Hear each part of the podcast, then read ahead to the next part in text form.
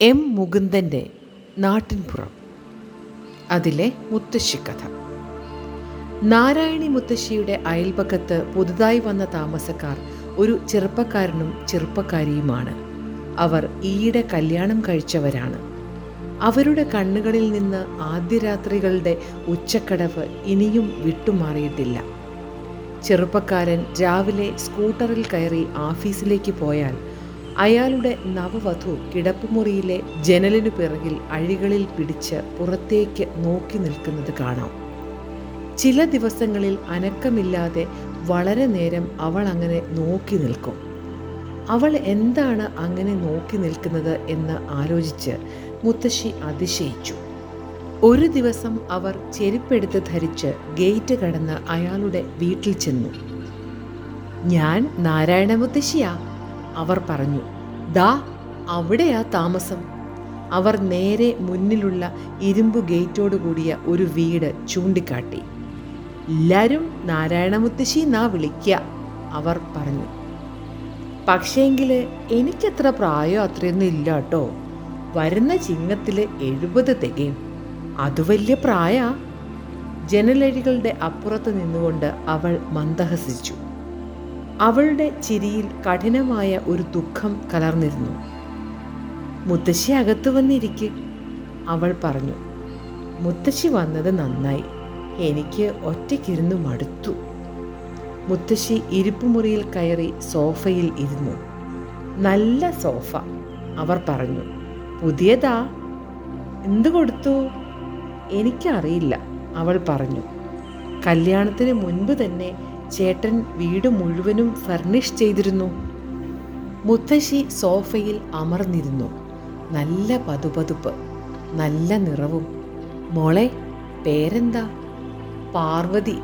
എല്ലാരും പാറൂന്നാ വിളിക്ക. വിളിക്കുക പഴയ പേരല്ലേ ഇപ്പോൾ പരിഷ്കാരം?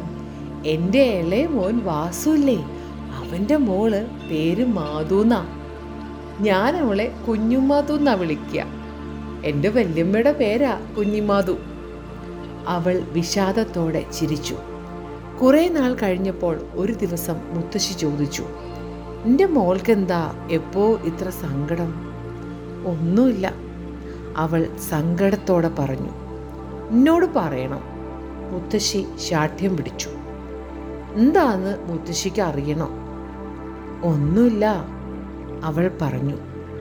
ചേട്ടന് ഞാനെന്ന് വെച്ചാൽ ജീവനാണ് ആകാശം മൂടിക്കെട്ടിയ മഴ ചാറുന്ന ഒരു അപരാനത്തിൽ അവൾ മുത്തശ്ശിയോട് പറഞ്ഞു ഇപ്പോഴേ കല്യാണം കഴിക്കാൻ എനിക്ക് ഇഷ്ടമുണ്ടായിരുന്നില്ല മുത്തശ്ശി. പ്രീ ഡിഗ്രി കംപ്ലീറ്റ് ചെയ്തിട്ടില്ല. അതിനു മുമ്പ് ഇഷ്ടമില്ലെങ്കിൽ എന്തിനാ സമ്മതിച്ചേ? എല്ലാവരും നിർബന്ധിച്ചു. എനിക്ക് കുറേ പഠിക്കണം എന്നുണ്ടായിരുന്നു എം എയും എം ഫിലും പാസ്സായി റിസർച്ച് ചെയ്യണമെന്ന് പോലും മോഹിച്ചതാ. എല്ലാം തീർന്നു. അവളുടെ കൺകോണിൽ ഒരു തുള്ളി ജലം ഉരുണ്ടുകൂടി. അവൾ ജനലിനരികിൽ ചെന്ന് അഴികളിൽ പിടിച്ച് വെളിയിൽ നോക്കി നിന്നു. മണ്ടി. മുത്തശ്ശി പറഞ്ഞു പെൺകുട്ടികളായാൽ ഇത്തരം ധൈര്യം വേണം. പറയേണ്ട കാര്യം മുഖത്ത് നോക്കി പറയാൻ പഠിക്കണം. ജീവിതം എന്ന് പറഞ്ഞാൽ കളിയാ. എന്നിട്ട് മുത്തശ്ശി അവരുടെ സ്വന്തം കഥ അവൾക്ക് പറഞ്ഞു കൊടുത്തു. എന്റെ പാറു നീ പറഞ്ഞാൽ വിശ്വസിക്കൂല. എനിക്ക് പതിനാല് വയസ്സുള്ളപ്പോഴാ എന്നെ കാണാൻ ആദ്യ ആൾ വന്നത്. അന്ന് ഞാൻ തിരണ്ടിട്ടും ഇല്ല. ആട്ടിൻകുട്ടികളെ പിന്നാലെ പാഞ്ഞടക്കുകയും കൊത്തങ്കല്ല് കളിച്ച് നടക്കുകയും ചെയ്യുന്ന പ്രായ. അപ്പോഴാ എന്നെ കാണാൻ ഒരു ബിരുദം പറഞ്ഞത് മോട്ടോർ കാറിലാ വന്നത്. പളപളാന്ന് മിന്നുന്ന കുപ്പായവും കസവിന്റെ മുണ്ടും. കുപ്പായത്തിന്റെ കുടുക്കുകൾ മുഴുവനും പൊന്നാ. എന്നിട്ട് പാർവതി ചോദിച്ചു എന്നിട്ട് അച്ഛൻ അമ്മയോട് പറയുക അവന് നാരായണിയെ പെരുത്തും ഇഷ്ടായിട്ടോ? എടവപ്പാതിക്ക് മുമ്പ് അങ്ങ് നടത്താന്ന്. എന്താ? ഇഷ്ടായെച്ചാൽ പിന്നെ എന്തിനാ നീട്ടണേ? അമ്മ പറഞ്ഞു ആ തട്ടാൻ കുഞ്ഞപ്പനോട് ഇങ്ങോട്ട് വരാൻ പറയണം. അമ്മ തുടർന്നു ഒരു നാല് ജോഡി വളയെങ്കിലും വേണ്ടേ? പിന്നെ ഒരു ഇഷ്ടികയും ഒരു ഗോതമ്പ് മാലയും കഥകിനു പിറകിൽ മറഞ്ഞു നിന്ന നാരായണി എല്ലാം കേൾക്കുന്നുണ്ടായിരുന്നു. എനിക്കിപ്പോ ആരും പൊന്നു തീർപ്പിക്കണ്ട.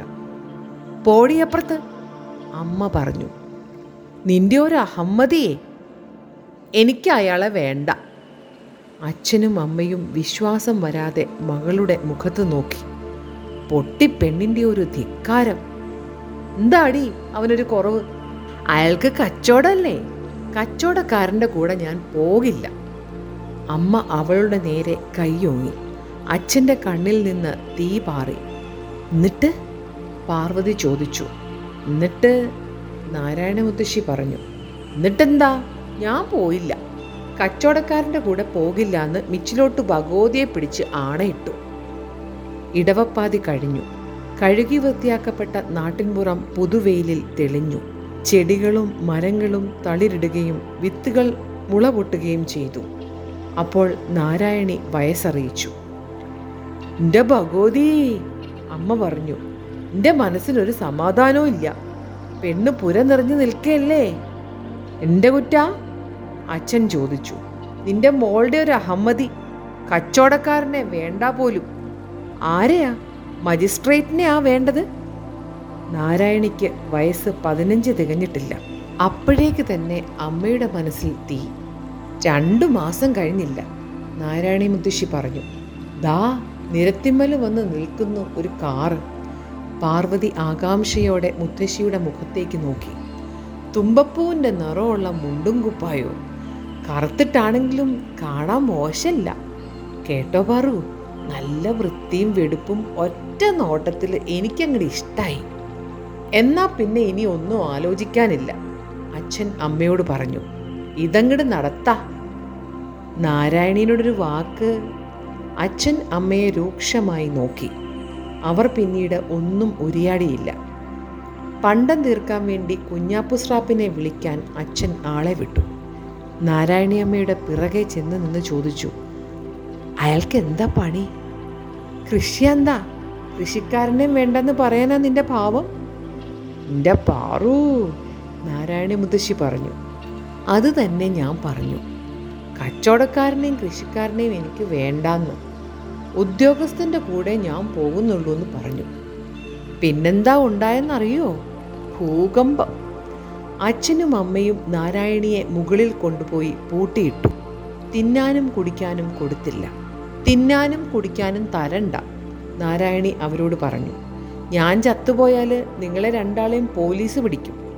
ഇനിയുള്ള കാലം നിങ്ങൾക്ക് സുഖമായി ജയിലിൽ കഴിയാം. അത് കേട്ട് അമ്മയുടെ മുഖത്ത് ഭീതി പടർന്നു. അച്ഛൻ ചിന്താധീനനായി. അപ്പോൾ തന്നെ അമ്മ വാതിൽ തുറന്ന് അവൾക്ക് കുടിക്കാൻ കാച്ചിയ പശുവിൻ പാൽ കൊടുത്തു. ചുരുക്കി പറയാൻ പാറു നാരായണി മുത്തശ്ശി പറഞ്ഞു. പിന്നെയും പല ആളുകൾ എന്നെ കാണാൻ വന്നു. എല്ലാവരും കൃഷിക്കാരും കച്ചവടക്കാരും തന്നെ. വലിയ ജമ്മിമാരെ മക്കളും ഉണ്ടായിരുന്നു കൂട്ടത്തിൽ ഞാൻ പോയില്ല. മിച്ചിലോട്ട് ഭഗവതിയെ പിടിച്ച് ആണയിട്ടതല്ലേ? ഉദ്യോഗസ്ഥൻ വന്നാലേ പോകുള്ളൂന്ന്. എന്നിട്ട് പാർവതി ചോദിച്ചു. എന്നിട്ടെന്താ? നാരായണ മുത്തശ്ശി പറഞ്ഞു. അവസാനം ഒരു ഉദ്യോഗസ്ഥൻ തന്നെ വന്നു. അപ്പോൾ എനിക്ക് വയസ്സ് ഇരുപത്തിയാറായിന്. എന്നാലെന്താ? എനിക്ക് ഉദ്യോഗസ്ഥനെ കിട്ടിയില്ലേ? കാണാൻ സ്റ്റൈലൊന്നുമില്ല കേട്ടോ വാറു. എന്നാലെന്താ? പഠിപ്പും വിവരവും ഉണ്ട്. ഇംഗ്ലീഷ് പുസ്തക എപ്പോഴും വായിക്കുക. എനിക്ക് സന്തോഷമായി പാർവതി അത്ഭുതത്തോടെയും ആദരവോടെയും മുത്തശ്ശിയുടെ മുഖത്ത് നോക്കിയിരുന്നു. കഥയുടെ പേര് മുത്തശ്ശിക്കഥ എം മുകുന്ദന്റെ നാട്ടുംപുറത്തിൽ നിന്ന്.